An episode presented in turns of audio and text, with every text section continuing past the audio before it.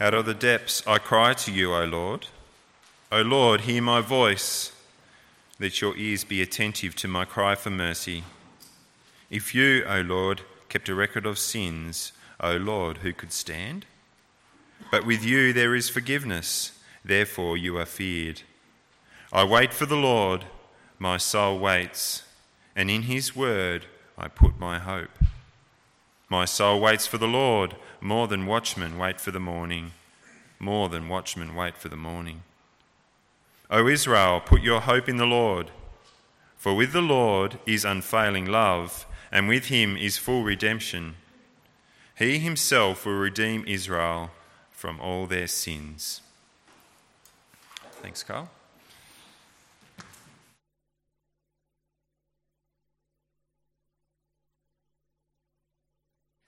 Well, I've got, uh, I've got some more summer reading, uh, just in case you didn't get anything last week.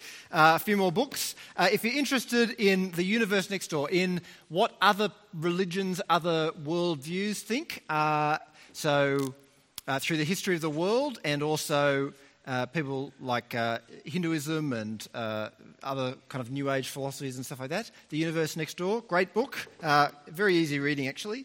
Uh, harder reading, this is for those who want to punish themselves over the summer holidays.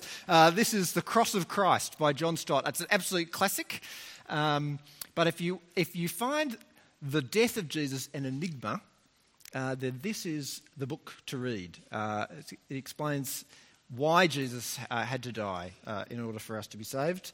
And then finally, I quoted from this book last week, The Reason for God. It's by Tim Keller. Uh, it's a book that uh, seeks to address the concerns that people have, like uh, for why they don't want to believe the gospel, the belief blockers. Um, that people have. He addresses those, and then he also puts forward in the second half of the book a really compelling case for why the gospel is a worldview to be believed and embraced. Uh, so, three great books there. I'll leave them down the front. Uh, they're from the library if you want to pick them up. Uh, you can do that afterwards. Let's pray. Heavenly Father, uh, as we come to your word now, we ask that you'd open our ears uh, and our hearts that we might receive uh, your words, you speaking to us in your word through your Holy Spirit uh, about your Son, Jesus Christ. Build us up, uh, save us, uh, and encourage us, we pray for Jesus' sake. Amen. Well, there's nothing I don't think as frightening as being trapped. I don't know if you've ever been in a situation where you've been trapped and you're unable to get out of it. You, you don't know what you can do. Uh, in 2003, Aron Ralston was climbing a canyon in Colorado when a boulder fell and trapped both his arms. Uh, he managed to get one of those arms out, but the other one was stuck. I think it was for a couple of days. He was there, kind of trying to keep himself going, uh, and he, he couldn't get out. He discovered the only option that he had was to cut his own arm off with his pocket knife. It wasn't even a good quality one, apparently. It was a kind of a sub, substandard one.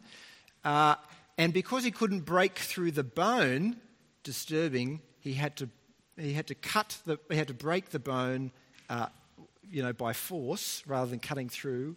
Uh, it took him an hour to cut his arm off. I read more than I ever wanted, wanted to know this week. Uh, it took him an hour to cut his own arm off to, to, to become untrapped, and then he still had to, having cut his arm off, get to safety. Even though I'm a uh, relentlessly pessimistic person, remarkably, I find that when I imagine myself in a situation where I'm trapped, I always imagine myself getting out. Trapped in a car that's driven into a lake, and you manage to kick the windscreen out, yes, and scramble to safety. Uh, you know, trapped in some kind of rock fall, whatever might happen, and you manage to just kind of pull enough uh, debris away to be able to, to crawl out. I suspect that I'm not alone in being remarkably upbeat about my chances of survival. I, I, think that most of us actually, when we, when we imagine being trapped, we imagine the possibility of escape. We like to think, yeah, if I was in that situation, I'd probably be able to get out. But not everyone who is trapped escapes. I think the most harrowing accounts from uh, the events of September 11 were those stories of people who were trapped uh, above where the planes hit the World Trade Center towers. The planes uh, went in, and and the people in the in the stories above, in the levels above, couldn't get out. The fire blocked their way. They, there was, and they were there for the last hours of their life, uh, trapped in a situation from which they couldn't escape. It's the stuff of nightmares, I think, to be in a, trapped in a situation and you can't get out. You can't get yourself out, and no one can get to you to get you out either. And in many ways, that's the kind of the theme or the, the kind of the beginning predicament of this psalm, of Psalm 130. It's a psalm, it's a song, it's a poem that someone's written about being trapped and them looking for a way out.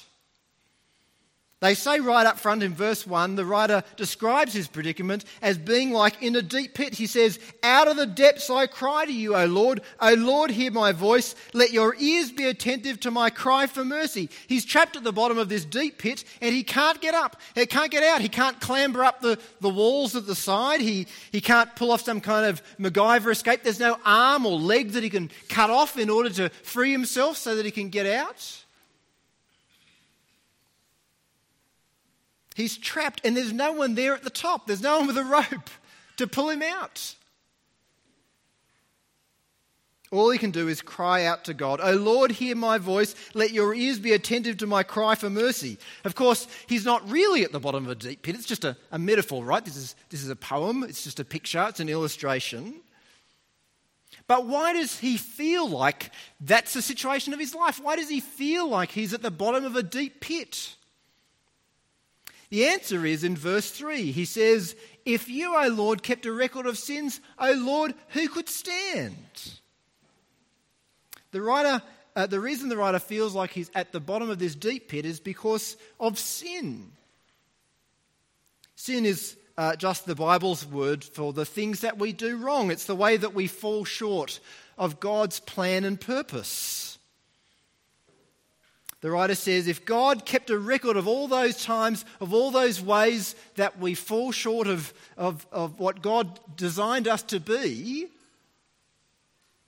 if God kept a record of that, no one could stand. Now, at first, I think the idea of someone keeping a record of all the things that we've done wrong, I think the, the idea of someone doing that we find maybe a bit off colour. You know, imagine if, uh, if I kept a, a, list in my pocket, you know, of, uh, of all the things that you'd done wrong, and, uh, and every time you came to speak to me, I said, I said, well, let's not forget that time that you said that you would clean up after dinner, and, uh, and what happened to who had to clean up? It was me. You'd think, wow, that guy's a bit of a loser. Uh, you, might, you might think that anyway, but, um, but it seems petty, doesn't it, to keep a record of sins, to keep a record of wrongs. But at some level, I think as a society, we recognize that there can be times and, and places where that's important. We have criminal records, and although that can be a millstone hanging around people's necks, you know, if they've done something that they regret and they want to move on with life, uh, on another level, it can be important. You want the police to know, don't you, who, who, who's been involved in, in drug dealing and drug manufacture so that they can try and stop it. You, you want the police to know who, who the sex offenders are so that people can be kept safe.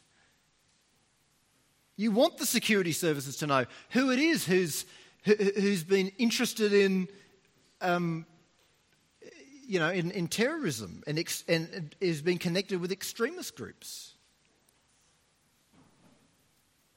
But this psalm says that it's not just the murderers and the drug dealers and the sex offenders who can't stand before God, but, but no one can stand before God. If God keeps a record of, of, of sins, no one can stand.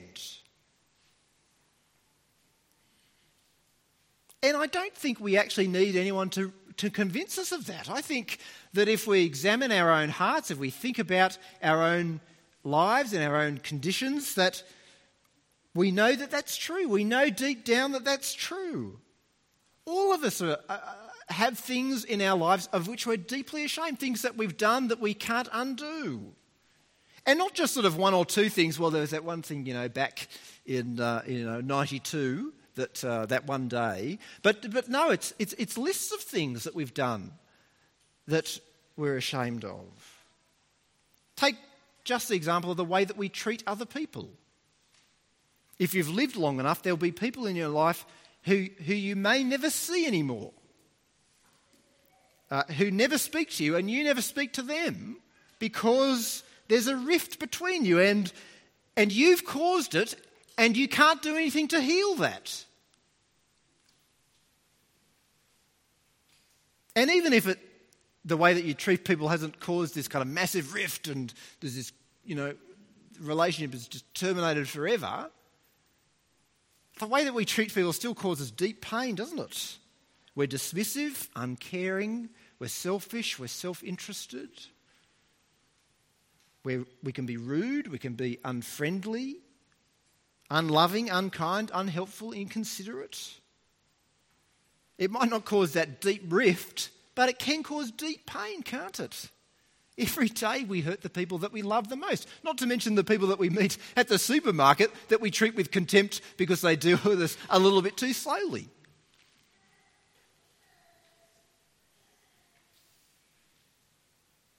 And that's just the things that we've done against each other. What about the things that we've done against God? God has poured out himself in love to us. He's made us this world, this beautiful world. He's made us beautiful trees and flowers and, and, and sky and space and stars and creatures. God's made us all this stuff. He's offered us the opportunity to know Him. He said, Come and know me. And we've gone, No, you know what? I think I can just do without. No, I don't think I need you to be my friend.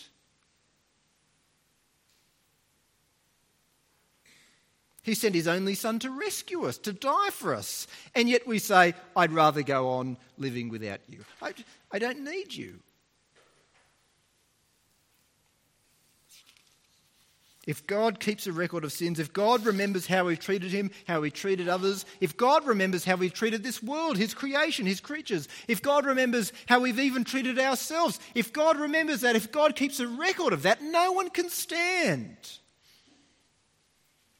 Who can stand before a holy, righteous, pure God, before a God who is pure love, when we're mixed with hatred and jealousy? Who can stand before a God who is pure kindness and generosity when we're greedy and selfish? Who can stand before a God who's merciful and just when we're unmerciful, unforgiving, and unjust? We always demand more repayment than what it's cost. A man in the, in the Bible by the name of Isaiah once caught a vision of God. And when he saw the glory of God, he was stricken. He was struck down. He said, I can't stand here. But it wasn't because he was a murderer or a thief. The reason that he couldn't stand before God, he says, is Woe is me, I'm a man of unclean lips. The reason he couldn't stand before God is because the way that he spoke was inappropriate, unkind, unloving. Didn't honour God. So one person said, the slightest of sins was enough to condemn him before God. This psalm is a wonderful illustration of our human predicament. Because of our rejection against God, we're at the bottom of a deep, dark pit. And nothing can get out except our voice with which we cry out to God. We can't climb out, we can't get ourselves out. All we can do is call out to the very God that we've rejected. Out of the depths I cry to you, O God, O Lord, hear my voice. So the psalm begins with this description of the human predicament uh, apart from the gospel. We're in this pit with no option but to cry to God. But then the psalm goes on to lay out a reason for hope. Verse 3 If you, O Lord, kept a record of sins, O Lord, who could stand? But with you there is forgiveness therefore you are feared. If God keeps a record, no one can stand. But the implication of verse 3 is that maybe God might not do that. Maybe God won't keep a record of sin. And that hope is spelled out then in the next verse, in verse 4. With God there is forgiveness. The great good news of the gospel is that in Jesus, God has forgiven all our sins on the cross. And all we need to do is to receive that by trusting in Christ. What does it mean that God forgives us? It means that He tears up that record, that record of our sins. Two of my, uh, two of my nieces like to joke that my father has a great forgettery.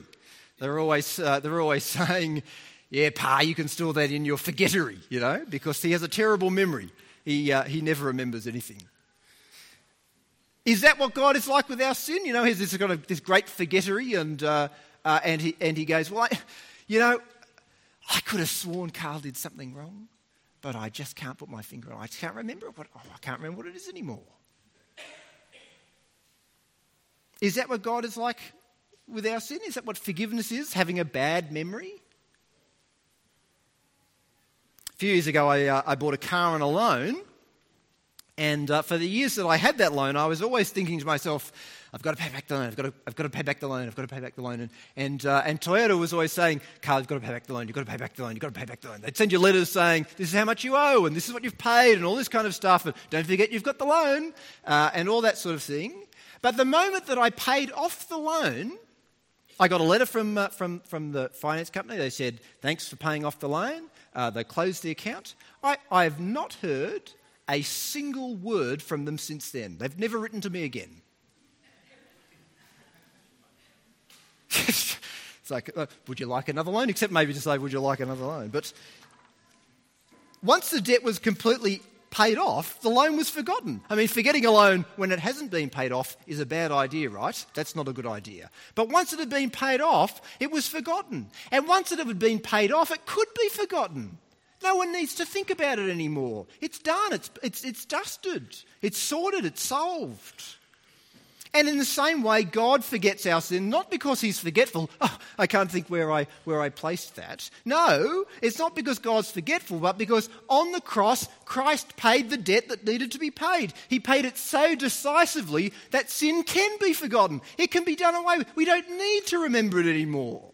The cost has been paid. There's nothing left to remember.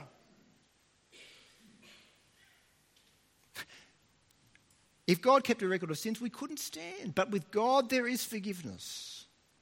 And yet, notice what the writer says next. He says that God's forgiveness causes him to fear. It causes him to fear God. You'd think that if God forgot sins, then we wouldn't be afraid.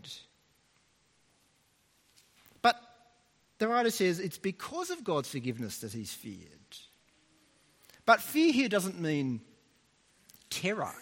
Fear is, if you like, the Old Testament word, it's one of the Old Testament ways of describing faith.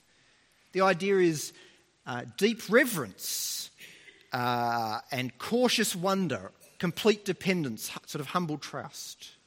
So here's the scenario that the psalm paints you're at the bottom of a pit and you can't get out. Only God can reach down and grab you to pull you out of the pit of despair that your sin has plunged you into. What will your attitude be? How will you deal with God? Will you deal with God presumptuously? Well, I expect God will just get me out of here because I'm such a lovable person. I'm such a lovable arrogant.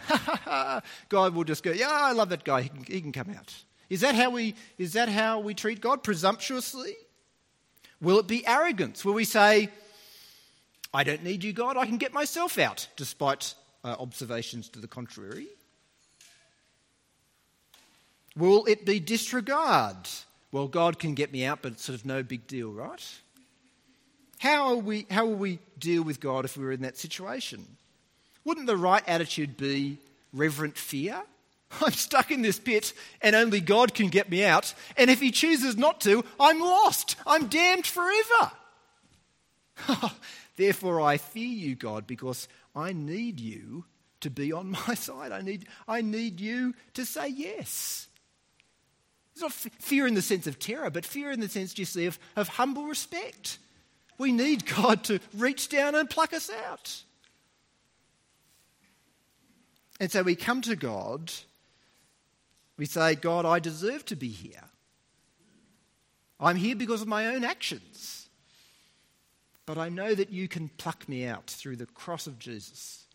Please do it. That is fear in this psalm. Fear in the Bible is, is this idea of deep reverence and cautious wonder, complete dependence and humble trust. If God kept a record of sins none of us could stand, we'd be stuck in that pit forever. But the situation is not hopeless because God is a forgiving God, and all we have to do is to receive that forgiveness by calling out to God and entrusting uh, in Him, by saying to God, God, you've got to help me. Help me through Jesus Christ. So the psalm begins with this human predicament. Uh, we're in the sin, uh, pit, this pit because of sin. Uh, the psalm goes on to lay out the reason for hope. God is a forgiving God. Finally, at the end of the psalm, in the last part, uh, it ends with this expression of trust that God will actually do that. We will actually forgive and redeem. So, verse 5 says, I wait for the Lord, my soul waits, and in his word I put my hope. My soul waits for the Lord more than watchmen wait for the morning, more than watchmen wait for the morning. What does the writer do? He waits and trusts. He's not waiting uh, like waiting for someone at a cafe. Uh, I don't know you, know, you might know the drill. You, uh, you arrange to meet someone somewhere and, uh, and you go and you're, you're, sitting there waiting patiently. And uh, five minutes passes and they still haven't turned up. You think it's okay. It's okay, they're just a little bit late. Ten minutes passes and you think, eh, I better just check my messages just to make sure I got the, the time and the place right. And you look and you're in the right place at the right time. 15 minutes passes, it's starting to get awkward. You've been sitting in the cafe for 15 minutes now, you haven't bought anything, people are starting to look, you're on your own. You think, I better just text them to see whether they've remembered. You message them, no response. 20 minutes passes. You go, oh, I think I'd better call. You call them, they've forgotten. they apologise profusely. Some of you are sitting here now going, Yeah, I, I'm sure he's talking about me, and I am. If any of you have stood me up before, I'm thinking about all of you. I have kept a record.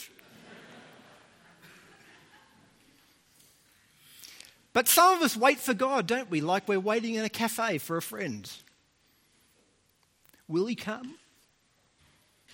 Will he forgive? Will he show mercy? Has he forgotten? But in this psalm, waiting is not like that. It's not will he or won't he. It's like waiting for the morning, the writer says. As long as the night is, you know that the day is going to come. It might take forever to get there, but you absolutely know it's going to happen. The writer says, I know God will forgive because he said it in his word. He says, I'll put my hope in God's words. God said he'll forgive me, and I believe him. Next time you think to yourself, Will God forgive me? Can God forgive me for this? Ask yourself the question Will morning follow the night? And if the answer is yes, so will God forgive you. And if you think to yourself, will God forgive me? Ask yourself, does God say in the Bible that he'll forgive those who call out to him? The answer is yes, isn't it? Whosoever calls on the name of the Lord will be saved. It's that simple. Look then at what the writer says in verse 7 as well. He wants to really encourage those of us who are flagging in our faith. He wants to encourage us to trust God. He says, O Israel, uh, that's the people of God, O Israel, put your hope in the Lord, for with the Lord is unfailing love, and with him is full redemption. He himself will redeem Israel from all their sins. The writer encourages us to hope in God, not in the sense of, I hope that will happen, and maybe it won't but in the sense of, help me, Obi Wan Kenobi, you're my only hope. That is, that is hope in the sense of, God, you're my only hope to do this. If you don't do it, no one will. God, you're my only hope. We hope in God or trust in God because his love is unfailing, the writer says. God's love is not like the Christmas present that breaks two weeks after you've unwrapped it. Uh, it's not like the, uh, you know, the, the skateboard gift that you ride around for a couple of weeks and then it's kind of bows in the middle uh, or snaps in two, uh, you know, when you're trying to do a trick or something like that. No, God's, uh, God's forgiveness, God's love is not like that. God's forgiveness isn't great at first, but then it turns out that it can't support the weight of your sin. God's love is unfailing. It never breaks under the weight or the horror of our sin or of our lives or of who we are. We can hope in God, we can trust in God because His love is unfailing. We can trust in God because His redemption is plentiful. Redemption uh, is a word taken from uh, ancient times. It was a concept that's still used today. It was bound up with slavery. If someone was a slave, they could be redeemed from that by the payment of a price. And the writer is saying that there is no price for our redemption that is too high that God can't pay it. God doesn't get to the kind of uh, the, the pawnbroker store and say, "Well, I'd like to redeem that person," and they say, "Well, that'd be uh, you know twelve thousand dollars," and he said, "Well, oh, well, I really wanted to, but I, I, I don't have enough to pay for it." Our sin is not like that.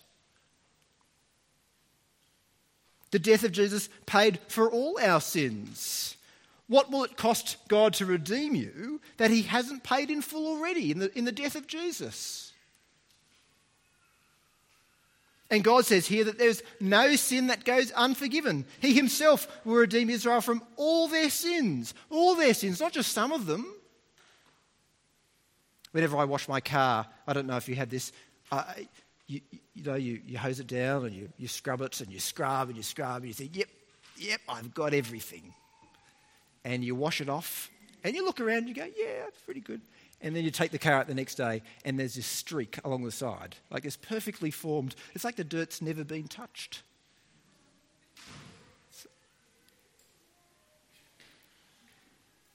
God's forgiveness is not like that. Where sort of a few days later we go, oh, there's this part of our lives that, that God never scrubbed clean. No, God's forgiveness gets every spot. You might think, oh, but there's this one thing, there's this one thing that you don't know about that, that he could never forgive.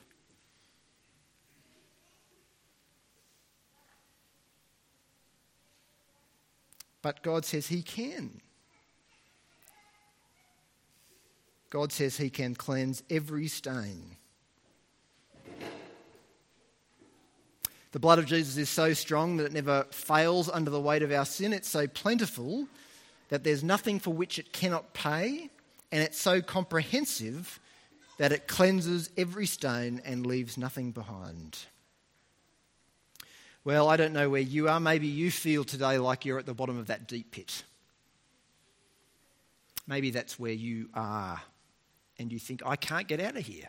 You have this tremendous sense, God has given you a tremendous sense of the, the evil of sin and the wickedness of sin the depravity of, of, of how we've treated him and treated each other. And you think, I can't get out of here.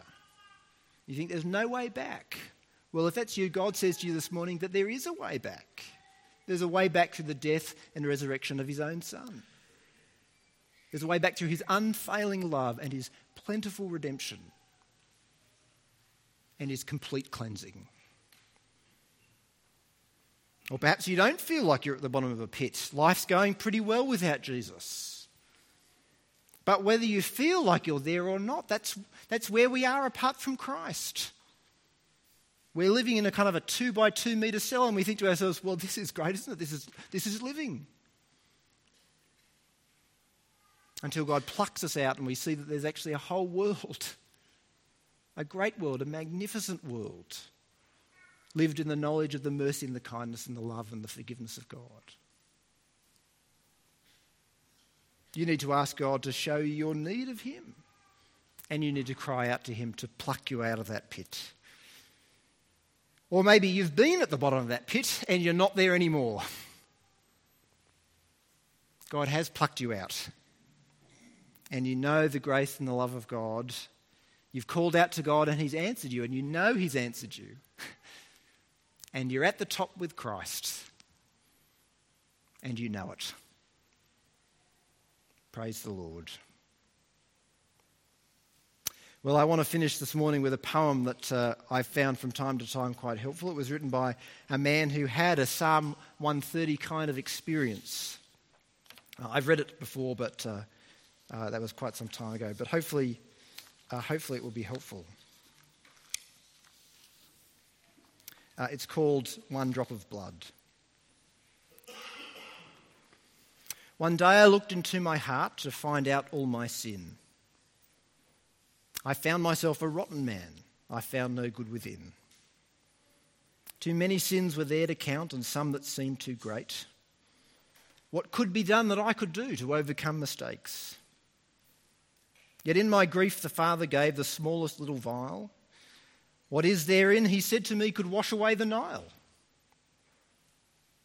What power in this vial must be to all my filth remove, to make my crooked highways straight, my rocky places smooth. This is the blood of my own son. His wounds have paid your dues. On him was all my judgment spent, on curses meant for you. How precious then this vial must be. Why should it be for me when all I've done is scheme and hurt and cause you injury? What I have done, I did for you, but more for my own name, to bring back what the devil said could never be reclaimed. So when I took the vial as mine, I dared to look inside. I found a single drop of blood and nothing else beside. But then my heart found cause to doubt is one drop all that's needed? For I have done such wrong to you. More cleansing, Lord, I pleaded. You heard the words I spoke to you. All that I give suffices. Just trust in Christ and rest in Him and lay aside your vices. O Lord, forgive my doubts and fears and help me trust in Thee. One drop, one precious drop of blood, enough to set me free. Let's pray.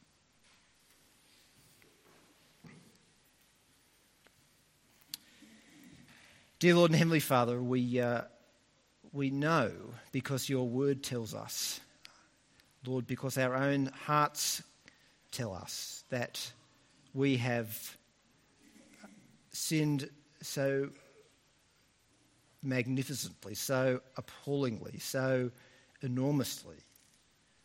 Lord, all we've done is to scheme and hurt and to cause you injury. Lord, we've schemed and hurt, uh, hurt, schemed against others and hurt others, and we've schemed against you and hurt you. And Lord, apart from Christ, we are utterly condemned. We stand in need of your abundant mercy and grace. And Lord, we thank you this morning that in Christ Jesus, one single drop of his blood, one moment uh, of his life is more than enough uh, to atone for uh, all our sins. Lord, we thank you that uh, for those of us who trusted in you, that you have pulled us out of the pit of despair, out of the miry clay, and you've set our feet on solid ground. Lord, thank you that we know that uh, we are right with you through Jesus' death and resurrection. And Lord, we f- pray that once again this morning you'd press those realities to our hearts, that you would uh, comfort and encourage us, that you would keep us from doubting, that we would truly believe that uh, the death of Christ is sufficient for all our sins. Lord, for those of us who are stuck still at the bottom with a keen awareness of our sin, Lord, encourage those people, Lord, uh, and help them to cry out to you and with the psalmist to trust you, uh, that they would put their hope in your unfailing love. And Lord, for those who are hardened uh, in unbelief, Lord, who don't want to acknowledge or admit uh, the way that they've rejected you uh, or their need of you, Father, we ask that you would call them uh, to trust you, to repent, to turn away from sin uh, and to delight in you and in your Son, Jesus Christ. Lord, we ask all these things for Jesus' sake. Amen.